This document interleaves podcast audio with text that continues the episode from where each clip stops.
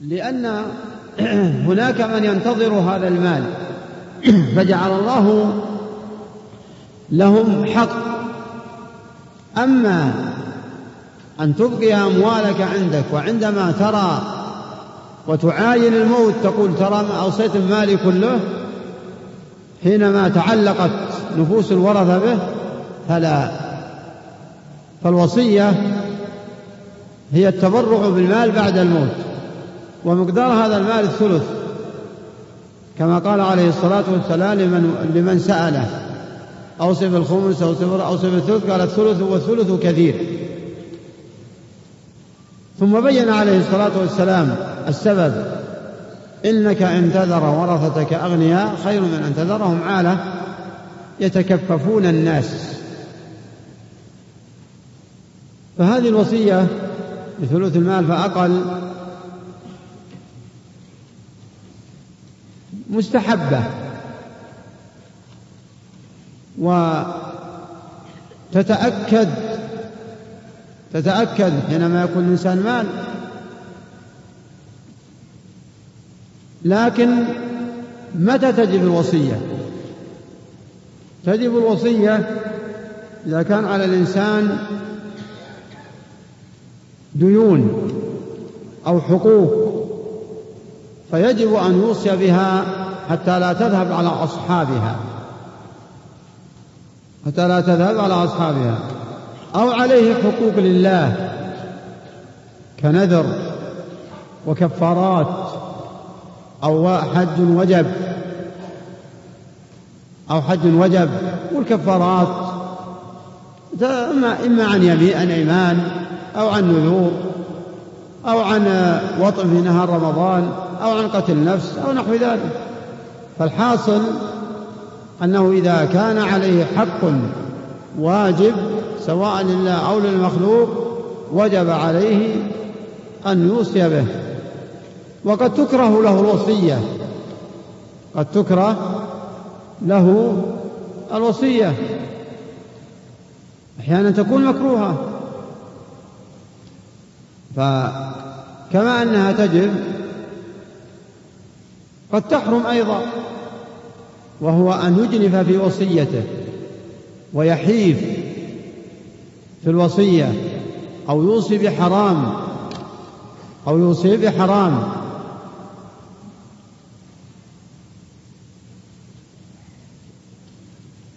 والجنف الوصية الجنف هو أن يخطئ فيها. فعلى من اطلع على خطاه أن يعلمه فمن خاف من موص جنفا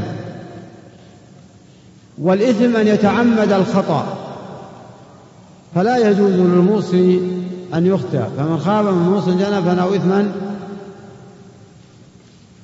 فمن خاف من موص جنفا أو إثما فأصلح بينهم فلا إثم عليه. أي على من فعل أو أجرى الصلح. وبين للمخطئ خطأ.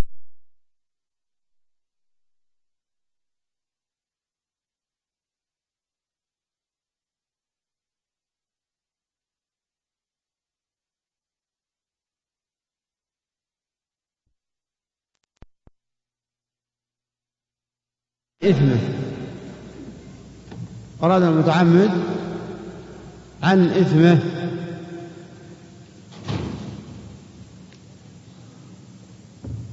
والوصية بالمال أفضل ما تكون في الأقارب. كما كما تقدم. وينبغي لمن أراد أن يوصي أن يعمد إلى طالب علم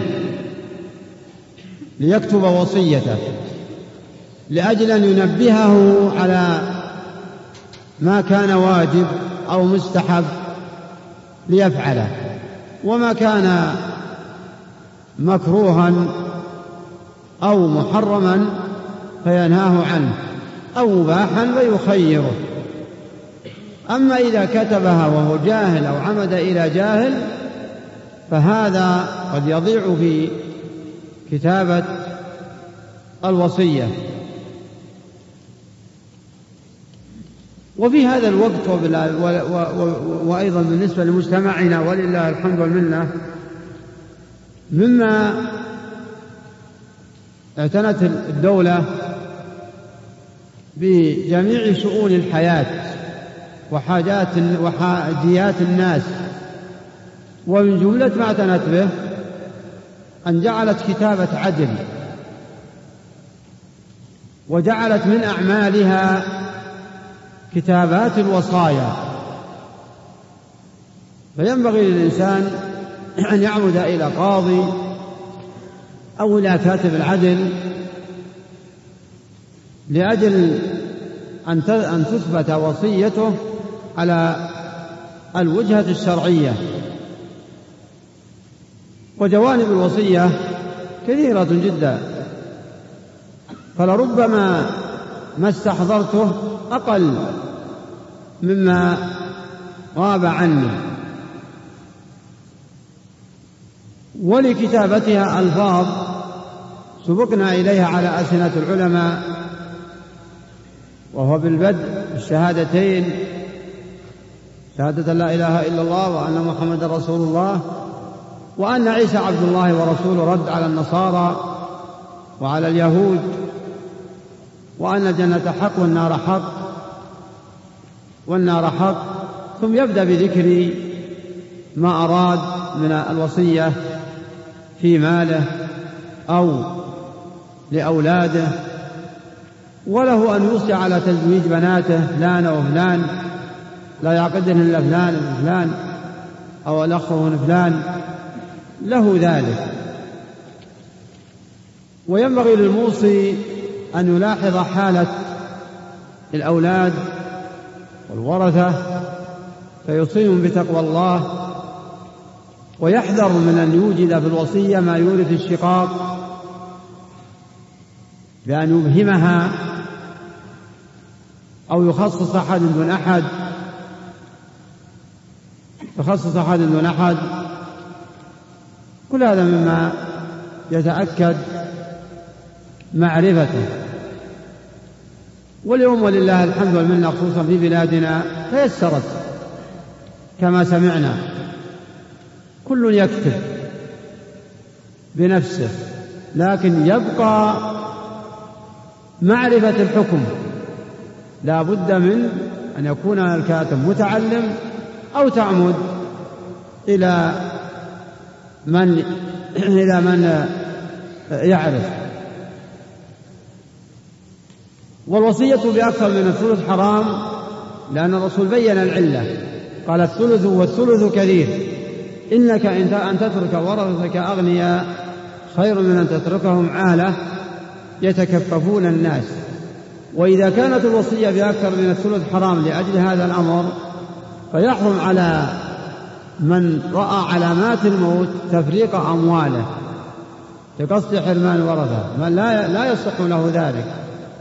حينما يقال له مرضك مخوف فيك سرطان وفي كذا من الأمراض المخوفة فيعمد ويفرق أمواله آه، عن ورثته لا يصح له ولا ينفذ إذا غلب على الظن أن مرضه مخوف.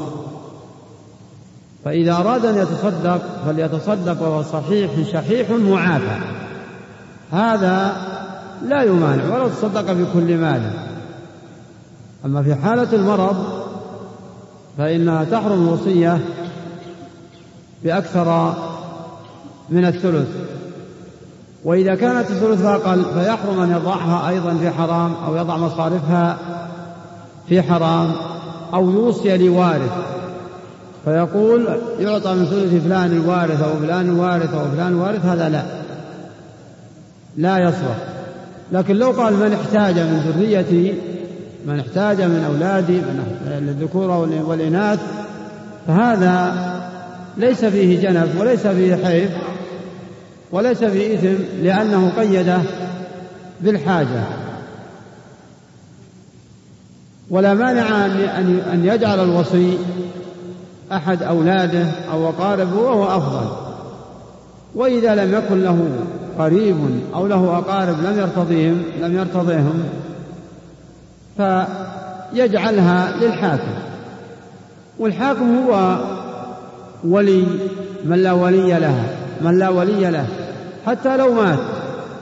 ولم يجعل وكيلا له على الوصية أو مات الوكيل أو تبرأ فمآلها للحاكم والمراد بالحاكم قالوا الحاكم هو الحاكم العام أو من ينيبه. فإذا كان الحاكم العام أناب لكل مصلحة الناس مثل بالنسبة لنا مجتمعنا وحكومتنا ولله الحمد والمنة جعلوا لكل مرفق ناس. فللأمور الشرعية المحاكم. فالوصايا متعلقة بالمحاكم بالقضاء. فإذا قيل الحاكم فالذي ينظر لها بوقتنا القاضي لأن القاضي هو النائب عن الحاكم العام. وفقه الله لما فيه الخير. فجميع الموظفون كل الموظفين وظيفة صغيرة أو كبيرة على مصلحة مصالح المسلمين هو نائب عن الحاكم. فلهذا لو نظر كل موظف لهذا المعنى لهذا المعنى لكان لاستقامت الأمور أكثر وأكثر لأن كل إنسان يراعي ما وظف عليه أمانته. في أدائه وفي إعطاء حق الوظيفة حقها. فنسأل الله سبحانه وتعالى أن يثبت الجميع على قوله الثابت وأن يؤمننا في أوطاننا. فالأمن في الأوطان والصحة في الأبدان من أكبر النعم ومغبون فيما الإنسان وإن من أسباب الأمن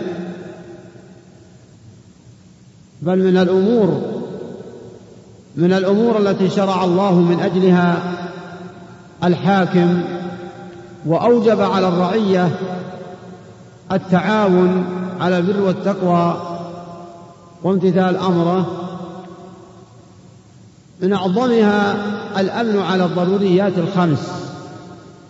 الأمن على الدماء والأمن على الأعراض والأمن على الشعائر إقامة شعائر المسلمين من جمعة وجماعة وأذان وحج وإقامة الحدود وإقامة الحدود. وبالله سبحانه وتعالى ثم بمراعاة هذه الأمور يحصل الأمن والطمأنينة ويحصل الرخاء. ولو فكر كل واحد منا بأقرب دولة مجاورة بالدول المجاورة إذا فقدت هذه الأمور ما الفرق بينها وبين المجتمع الذي أقام هذه الأمور؟ ولا يعني ذلك أن أفراد المجتمع يسلمون من المعاصي. لكن الشأن الشأن إذا تعدى تعد على الدماء بالقتل أو تعد على العرض أو نسأل الله السلامة تعد على تفريق الجمعة والجماعة أو على شعائر المسلمين. هذا من س... من من من سيقوم بالمحافظة عليه؟ إلا الحاكم العام. ومن أجل هذا أوجب الله له من الحقوق ما لم يوجبه لغيره. ما لم يوجبه لغيره. في القرآن وفي السنة. ومما يتأكد علينا أمر عظيم ليس فيه بذل فلوس ولا وقت هو الدعاء. بالليل الأظلم الدعاء دائما وأبدا. إن الله يصلح حالك يا الداعي تبدأ بنفسك وعيالك ثم المسلمين عامة ثم خص الحكام. فأمر الحاكم ليس بالأمر السهل. في القرآن والسنة والعلماء لأن بإعانة الله له تنضبط ينضبط المجتمع.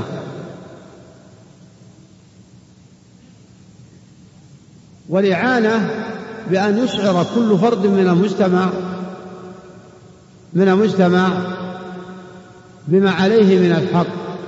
إن الجماعة حبل الله فاعتصموا منه بعروته الوثقى لمن دانا اللي عنده دين. كم يدفع الله بالسلطان معضلة في ديننا؟ في ديننا رحمة منه ودنيانا. لولا الخلافة وفي بعض الألفاظ لولا الإمارة لم يأمن لم تأمن لنا سبل. وكان أضعفنا نهبا لأقوانا. فالحاصل أن الإنسان اللي يوصيكم به نفسي تقوى الله. والحرص على السلامة من حقوق الناس. والوصية دائما الأفضل ألا تبيت ليلة إلا وهي مكتوبة عندك. في في نصيب من مالك يدر عليك بعد حياتك بعد موتك أو تنجزه في حياتك كأن تبذله في أمور مشروعة قبل موتك. كل هذا نافع. والحذر من الجنف في الوصية الخطأ ومن تعمد الإثم ومن قصد حرمان الورثة. احذر احذر من ذلك. لأن الرسول عليه الصلاة والسلام قال إنك إن تذر ورثتك أغنياء خير من أن تذرهم عالة يتكففون الناس. عالة يتكففون الناس. فلهذا استحب كثير من العلماء أن الوصية بالخمس أفضل من الثلث. لكن أعلى شيء الثلث. فإن وصيت الثلث جائز الربع أفضل الخمس أفضل. نسأل الله سبحانه وتعالى أن يحسن الخاتمة للجميع. وصلى الله وسلم على نبينا محمد وعلى وصحبه أجمعين. شكر الله فضيلة الشيخ صالح ونسأل الله سبحانه وتعالى أن يجزيه عنا خير الجزاء وأن يجمعنا به في جنة عرضها السماوات والأرض. هذا يقول فضيلة الشيخ السلام عليكم ورحمة الله وبركاته. رغبة مني في تصوير وتزويع نموذج الوصية المرفق. وهذا النموذج يقول فيه الحمد لله والصلاة والسلام على رسوله وبعد. فأنا فلان ابن فلان أشهد أن لا إله إلا الله وحده لا شريك له وأن محمدا عبد الله ورسوله وأن عيسى عبد الله ورسوله وأن الجنة حق والنار حق وأن الله يبعث من في القبور. وأوصي من خلفي بتقوى الله بالسر والعلن والمحافظة على الصلوات في أوقاتها. والحرص على الطاعات والحذر من المعاصي. وأوصي. وصلى الله وسلم على نبينا محمد ثم ذكر بالخلق من خلف. الحقوق التي للناس عندي واحد اثنين ثلاثة إلى آخره. الحقوق التي لي عند الناس. ما رأيك؟ جيد. جيد لكن يزيد في عيسى وكلمة ألقاها إلى مريم وروح منه. إيه لأن في قول أن عيسى عبد الله ورسوله كلمة ألقاها إلى مريم وروح منه رد على اليهود والنصارى. فقال عبد الله ورسوله رد على النصارى الذين غلوا فيه فعبدوه. وكلمة ألقاها إلى مريم وروح منه رد على اليهود الذين قالوا إنه ولد زنا. فاعتقد المسلمين فتزاد هذه. وتبيين ما له من الحقوق عند الناس حتى لا يذهب على ورثة طيب وجيد والأولى أن يكون بإثبات لأن مجرد كلامك قد لا يكون مقبول يصير المعروف للذي عنده الحق. إن شاء عطاه وإن شاء قلبت يتسلب عليه. فإثباته بكتابة من عليه الحق بخطه والشهود أحسن. أفضل. نعم. يقول نعم. يقول ما المعاني التي تأتي بها الوصية ومتى تبطل الوصية؟ إيش؟ المعاني التي تأتي بها الوصية. آه المعاني مثل آه، كل ما كل ما سمعنا بالكلام بعض من المعاني. التي تأتي بها الوصية فيها شيء يدل عليك هذا أفضل شيء. بعد موتك وأشرنا إليها وركزت عليها في الأول هذه من أفضل المعاني اللي يعود به وفيه بيان مالك على الناس ليأخذ ورثتك ولا يذهب. وفيه اللي عليك يسدد. وفيه أن الورثة يراعونك لأنك يعني ربطتهم بك ووصيتهم. من الله سبحانه وتعالى هداهم وأصلحهم. وفيها ضبط حقوق الناس ضبط حقوق الناس أيضا. أمور كثيرة. نعم. هذا يقول سكننا في بيت وتضايقنا منه ثم يسر الله أن نبني مسجدا آخر وأخذنا مصحفا قد طال من كثرة القراءة فمزقنا المصحف وجعلناه مع البناء حتى يحفظنا من العين. فما رأي هذا ما دخل المسجد من مصحف أو فرش أو أي أثاث أو أي أثاث لا يصلح أن تعمل فيه أي عمل إلا بإذن من فرع شؤون المساجد. لا تخرج مصحف ولا تخرج فراش ولا تخرج لوح إلا بإذن. لأن ولله الحمد والمنة المسائل مضبوطة عندنا. نشكر الله وجعل الله لكل جهة لكل مرفق جهة. فلهذا لا يصلح أن يشتغل في مسجد بناء أو يهد بناء أو يبني أو إلا بإذن. فالمصحف كذلك أبرزه واحتسب وبلغ نبه الإمام والإمام بدوره.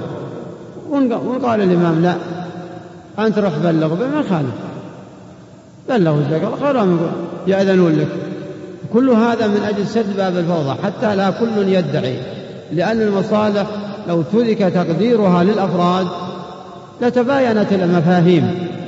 هذا يقول صالح وهذا يقول ما هو صالح. ثم يحصل الغلط ويحصل التغارط ويحصل النزاع والشقاق. نعم. يقول أخذنا المصحف ومزقناه ولن يصنع عليه البيت حتى يحفظنا من العين.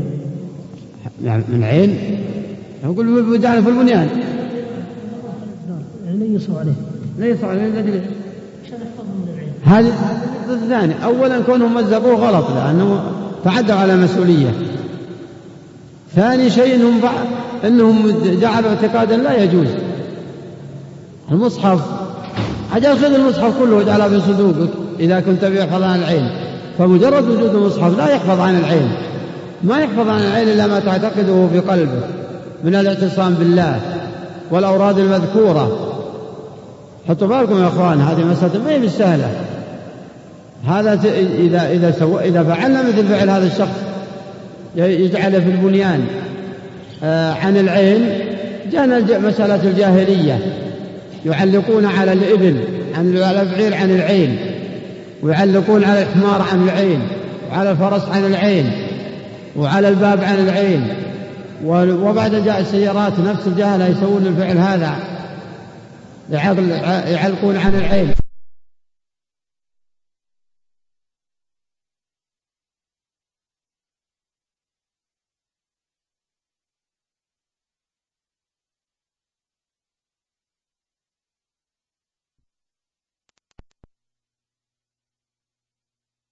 في مجلسك مكتوبة أو في السيارة عن العين لا يصلح هذا ولا يجوز. لا, لا, لا يناسب هذا. فما فالذي يخلصك من العين مثل ما قال الله. اسمع اسمع. قل أعوذ برب الفلق. من شر ما خلق ومن شر غاسق إذا وقب ومن شر النفاثات في العقد ومن شر حاسد إذا حسد. ولا قال علق. علق كذا ولا علق كذا؟ قال قل. القول هذا يشترط له الاعتقاد أيضا. تعتقد. وقال عليه الصلاة والسلام من نزل منزلا فقال أعوذ بكلمات الله التامة من شر ما خلق لم يضره حتى يرحل من منزله. ولا قال من نزل منزلا فليجعل معه المصحف. المصحف يريد اعتقاد لكن يجب عليك حفظ المصحف وكرامته بأن لا تلقي في زبالة ولا تلقي في مكان منتهى فإذا بلئ وهو عندك مصحفك أنت فاحفظه وأبعده في مكان ظاهر ومر وادمنه إذا كان في المسجد اتركه للإمام والإمام يتصل يجمع مع غيره ويأخذ إذن في إتلافه أو أو تستلمه الجهة المختصة. نعم. هذا يقول أنا شاب أريد حفظ القرآن ولكن لا أدري هل العلم أفضل أم حفظ القرآن. على كل حال حفظ القرآن فضيل ومطلوب وهو الوسيلة إلى العلم. والعلم بلا شك أنه مطلوب لأنه لا عمل إلا بعلم. فمن عمل عملا بغير علم فعمله مردود عليه. ولكن ولكن إذا أمكن حفظ القرآن فهذا أفضل. إنما كونه يسأل هل يجب عليه يحفظ القرآن قبل؟ لا مو لازم لكن ما سبب يتعلم فحفظ القرآن على رأس جميع العلوم ومن أجل العلوم. أجل العلوم أن تحفظ القرآن. فلنتنبه لهذا الأمر؟ أما تقول لا هل يجب عليه أن يحفظ القرآن ثم يبدأ بالعلم هذا ما يجب. لكن عليك أن تتقن ألفاظه. تدرس ألفاظه وتحفظ منه ما تيسر في صلاتك وفي أورادك وفي تعويد لسانك على النطق بكتب العلم. ولهذا القرآن من أقوى الأسباب لطلب العلم لتعليم النطق باللسان وتعديله ولتعليم اللغة العربية وللثواب والفضل الذي يعود عليك. وكون يشترط في القرآن كله قبل طلب العلم ما يشترط. نعم. يقول رجل وامرأة يعملان هنا ويملكان عمارة ومبلغا من المال ولم ينجبا ذكورا وإنما رزقهم الله إناثا فقط. وتريد الزوجة أن تكتب ما تملك لبناتها حتى تؤمن لهن المستقبل وتمنع الباقي عن الأخذ من الميراث. فهل هذا صحيح؟ هذا في مخالفة سمعتم السؤال؟ امرأة تريد أن تكتب مالها للبنات. آه، مخافة أو مراقبة مخافة عليهن من المستقبل. في العبارة الأخيرة؟ إيش بعد المستقبل؟ تقول حتى تحرم الغير من الميراث. أي هذا فيه موانع من عدة وجوه. الأول أنها خالفت قسمة الله. الله سبحانه وتعالى جعل لها الثلث فأقل. فلا ينفذ أكثر من الثلث. وجعل الباقي للبنات. وجعل الباقي للورثة. فإن كن بنات فلهن الثلثان. والباقي للعصبة. والباقي للعصبة. فعليه لا تنفذ كتابتها هذه. كتابتها هذه ما دام كتبتها بعد تقول بعد موته لا ينفذ ثانيا عندها سوء ظن بالله. فكأن مال اللي عنده هو الذي سيغني بناتها. هذا غلط. تخشى عليهن من المستقبل. من الذي رزقك أنت هذا المال؟ هل أبوك أو أمك أوصوا لك أوصيا لك بهذا المال اللي عندك؟ أو أن الله عافاك وأعطاك الصحة والعافية. ووفقك لاكتسابه. فالذي وفقك لاكتساب هذا المال هو المعتني ببناتك. فاسلك الطريقة المشروعة في القرآن والسنة واترك البنات على الورثة وأوصي لك ما يدر عليك بعد موتك من الثلث فأقل. ولا تصلح مثل هذه الوصية أو مثل هذا الفعل التي سألت عنه. هذا يقول صلينا اليوم الظهر في مسجد وجمع بين الظهر والعصر. فما حكم هذا العمل؟ على كل حال هذه مسألة العمل عليها من إقامة هذه الدعوة من محمد بن عبد الوهاب والعمل على عدم الجمع بين الظهر والعصر وهو الراجح في, في عند الحنابلة. وعادة المجتمع إذا مشوهم علماؤهم على قول مشوا عليه وإن انفرد أحدهم بوجهة فليس له الحق أن يعدل الناس. فأنا أرى أنه, أنه لا يصلح لهم. ولا يصح لهم. نعم يا إخوان قد يكون ببعض الإخوة سمع القول الثاني. فالقول الثاني فيه من قال يجوز لكن بين شخصين. شخص رجحه حطوا بالكم ترى مسألة مهمة دي وشخص يفتح الكتاب ويشوف قول ولا يدري ما تعلم. أما هذا حرام عليه يتكلم أي كلمة. ما له حق مجرد ما يفتح كتاب من كتب الفقه يجد فيه وقيل أنه يجوز. أما الشخص الثاني المتعلم اللي عرف وجهته فالقاعدة عند العلماء أن المسألة إذا أفتي بها وعمل المجتمع عليها ولها وجهتها الشرعية ولربما تكون هي الراجحة فليس له الحق أن يعلن في المجتمع ضد ما هم عليه. فإن هذا يحصل بمفاسد من البلبلة ومن تجرئة السفهاء ومن تجرئة الناشئة على الجرأة بالفتوى بمجرد فتحة كتاب. فكونه عرفه ورجحه كيف؟ نقول أنت رجحت بنفسك أه تخذ به قد يأتيك شخص فرد قد تبحث بحث علمي ما في مانع. حطوا بالكم لها النقطة. لا تغلطون علي. ونخرج بنتيجة. فالفتوى من قامة الدولة ومن تبنى الدعوة محمد بن عبد الوهاب. من اليوم على هذا القول. وهو الظاهر والراجح والذي يريد أن يطلع عليه يطلع عليه. وجودها في المغني ووجود التوجيه وطالب العلم يعمل مثل ما عمل ما, ما, ما يعمل العلماء السابقين. خذ منهم من نفس عبارة المغني رحمة الله عليهم. حينما يسوق القول ويرجحه يأتي بالقول الثاني وبينه. بكل أسلوب ممتاز بدون تهجم ودون سب. يبقى عندنا التطبيق العملي. فالأعمال يا أخوان المسائل الفقهية المسائل الفقهية حطوا بالكم. آه، والمجتمعات منذ تقررت المذاهب الأربعة.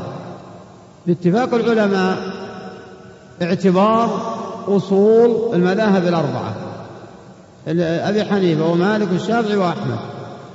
فكل واحد منهم له أصول في استنباط الفقه وتقعيده. ولكل إمام آه، أتباع. إذا ما القاعدة؟ من الناحية العملية الناحية العملية طالب العلم يرجع يعني يقرأ ويدرس. فإن كنت عندك ما عندك قدرة وقرأت الفقه على قول من أقوال الأئمة وفهمت هذا القول فهمت وجهته الشرعية جاز لك أن تعمل. جاز لك أن تعمل لأنك فهمت القول. ومن قال من قرأ متن الزاد فإنه مقلد. هذا خطر عليه. ولا لك حق. لماذا؟ لأن متن الزاد عليه أدلة جاء الروض المربع وساق الدليل. أنا طيب ما عندي استطاعة. سأبحث بجميع الأدلة وأرجح. تبي تجعل أفراد المجتمع كلهم يستطيعون؟ فإذا كان معي قول وعرف دليله وجهة الشرعية جاز العمل به. هذه حالة. الحالة الثانية العامي العامي يجب أن يقلد مفتيه. إذا كان مفتيه مشهور بالعلم والثقة. ولا يصلح أن يكون كل من عرف يخط يكتب أو أو يتكلم كلام أن يكون لك مفتي. لأن الله قال فاسألوا أهل الذكر إن كنتم لا تعلمون. الحالة الثالثة يحرم يحرم التقليد وهو أن تقول الحق ما قال فلان.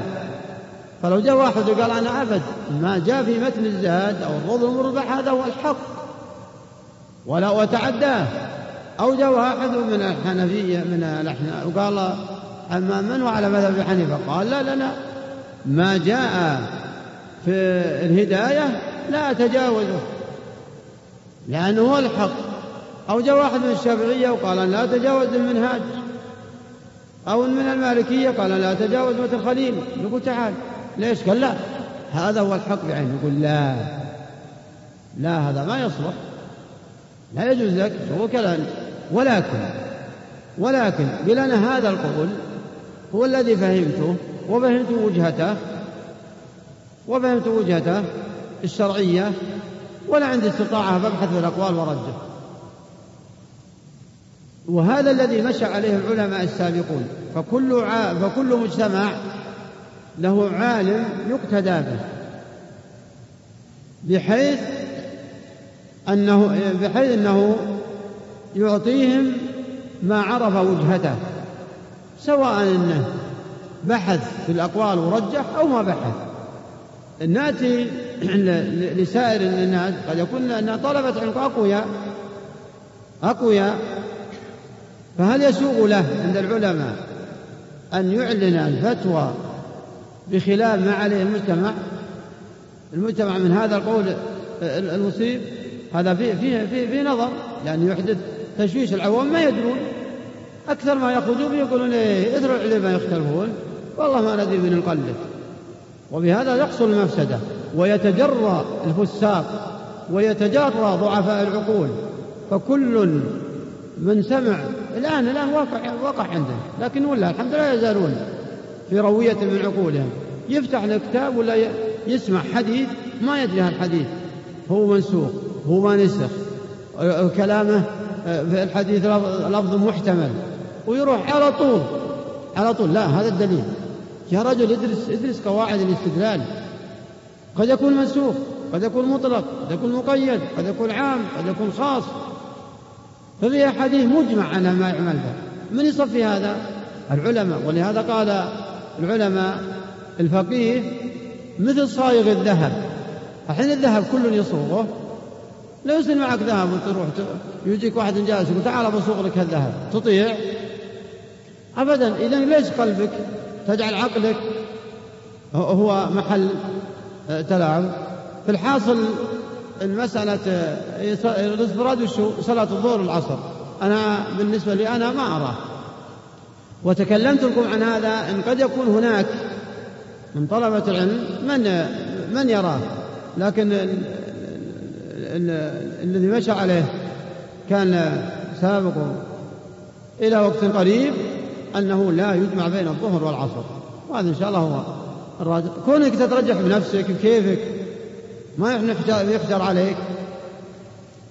آه، كون هذا اللي جمع آه، سمع الأثر جمع بين الظهر والعصر ليش ما رحت تطالع كلام العلماء عليه ليش ما رحت تطالع كلام اللي رجحوا إنه ما يجمع؟ ما عرفت ما عرفت. امسك والله الحمد لله ما في خطر. صلى الظهر بوقت والعصر بوقت وأنا في خطر طيب يقول هل يجوز أن توزع تركة شخص متوفى بحيث يأخذ الابن الفقير النصيب الأكبر من التركة إذا رضي إخوته بذلك؟ إذا آلت التركة إلى الورثة وكل عرف حقه الله يقويهم يصلح ما بينهم الله يصلح ما بينهم. لكن نفس الميت يوصي الواحد يترك الثاني لا. واحد يصير قوي ويغمرهم كيكونوا صغار أو بنات أو والله أنت وأنت وأنت مجتمع أنت تروح أنت تزوجا وأنا مطلوب ولا لا ما له حق ما له حق.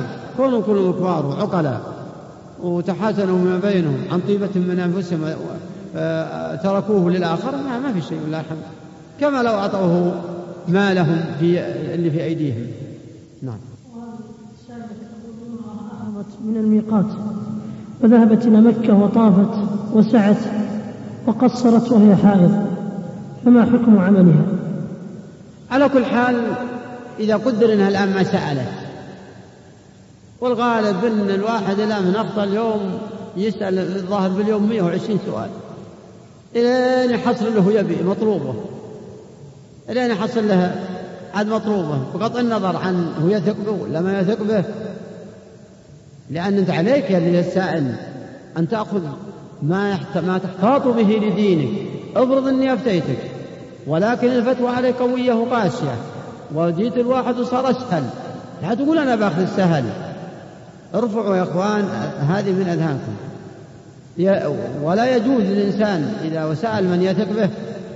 من عرف بالعلم لأن اللي عرف بالعلمية غالبا سيفتيه أو يرشده على ولا الحمد طريقه. و... ولكن اللي ما يعرف بالعلم لا قد يفتح عن مجرد سماع أو مجرد عاطفة. فهذه المرأة أحرمت وهي حائض. ثم طابت وسعت وقصرت وما أكثر هذا النوع. كثير من النساء كثير السؤال هذا. والسبب في ذلك الجهل والاندفاع للعمرة اندفاع على غير وصوله ليش هذا الاندفاع؟ نعم العمرة عمرة خير لكن تعلم واثبت العمرة. أما أن يكون مجرد اندفاع ولا وصل مكة رخصت ما تعلم لا أحكام عمرة ولا فسد على نفسه. هذه إذا إذا قدرت أنها جت للرياض حطوا بالكم. فعليها أن تح... فتسأل أول هل حصل جماع أو ما حصل جماع؟ طبعا من زوجها. فإن كان حصل جماع فله حكم. ما حصل جماع هذا له حكم. أمرها سهل يقول ارجعي لمكة وطوبي وسعي وقصري. فإنك لا تزالين بالإحرام إلى الآن. ولو بالإحرام اللبس. تبارك الإحرام قولك لبيك عمرة. انعقدت نية الإحرام تفسخ تلبس زي بعضها. وإذا انعقدت نية الإحرام عليك أن تؤدي ما وجب وأن تكف عما حرم. فيحرم قص الشعر الشعر أو الظفر أو الطيب أو إن كان رجال تغطية الرأس ولبس المخيط وإن كانت امرأة ما تلبس البرقع ولا القفازين حتى يطوف ويسعى ويقصر. زين. هذا فإن كان جد الرياض ولا حصل عليها جماع فتعتبر نفسها الآن محرمة. لا تطيب لا يجمع زوجها وترجع. فإن كان حصل جماع بنفس الشيء تعتبر نفسها آه، آه، محرمة. وعمرتها فسدت بالجماع بمعنى ترجع وتطوب وتسعى وتقصر عنها العمرة اللي عليها وذبيحة عن الجماع. ثم ترجع للميقات اللي أحرمت منه تحرم ثانية عمرة قضاء. آه، الخلاصة إذا كانت الآن راجعة للرياض فهي لا تزال على الإحرام. والنقطة الثانية ليس الإحرام يا إخوان الملابس إنما عقد النية لم ينحل إلى الآن. فترجع لمكة فإن كان سبق لها جماع فتطوف وتسعى وتقصر ونسمي هذه عمرة فاسدة وتذبح ذبيحة في مكة عن الجماع. ثم ترجع إلى الميقات فتحرم من جديد وتجيب عمرة قضاء. فإن كان ما حصل جماع فالأمر أسهل. ترجع وتطوف وتدفع وتقصر وتمت عمرتها الأولى. فطوافها وسعيها وهي حائض غلط. نعم. جاءت بمولود بعد أربعة أشهر من زواجها الثاني بعد العدة مباشرة. هل ينسب الولد إلى الزوج الأول أو الزوج الثاني؟ هذا روح للمحكمة مئة بالمئة روح للمحكمة ولا يصح لك السكوت. أي لا يصح لك السكوت. ولكن مبدئيا إذا كان هذا حقيقة مع أني ما أتصور إن شاء الله مسلمة تبي تفعل تزوج بعد أربعة أشهر. ومتوفي زوجها ولا مطلقة؟ مطلقة. تبي, تبي تزوج وهي حامل. أي لكن لأنها بعد أربعة أشهر ولدت ولا لا؟ أي. أي بعد زواجها الثاني. أي تزوجت بعد العدة و... و... أي بعد طلاقها لكن بعد الزوج الثاني بأربعة أشهر. وعاش الولد. أي لا هذا لازم القاضي رجع للقاضي. يسأله عاش ولا ما عاش وهل هي عندها مبادئ حمل قبل الزواج الثاني ولا ما عندها مبادئ حمل؟ هذه لابد من المحكمة. نعم. حلقت الشارب وأنكر عليه بعض الإخوان قالوا إن يقول حلقت شاربي وأنكر عليه بعض الإخوان يقول بعض السلف ينهى عن ذلك. يعني حلقة بالموس مو منظر زين. لأن يذهب منظر الشعر. يصير يعني أبيض نهائيا مرة والشارب من علامات الرجولة. في المقراضة اللي ورد قص الشعر قص الشوارب. قص الشوارب. لكن تحريمه ما أستطيع أن أقول تحريمه. إنما كونه آه، نبه عليه بعض العلماء أنه ما يراه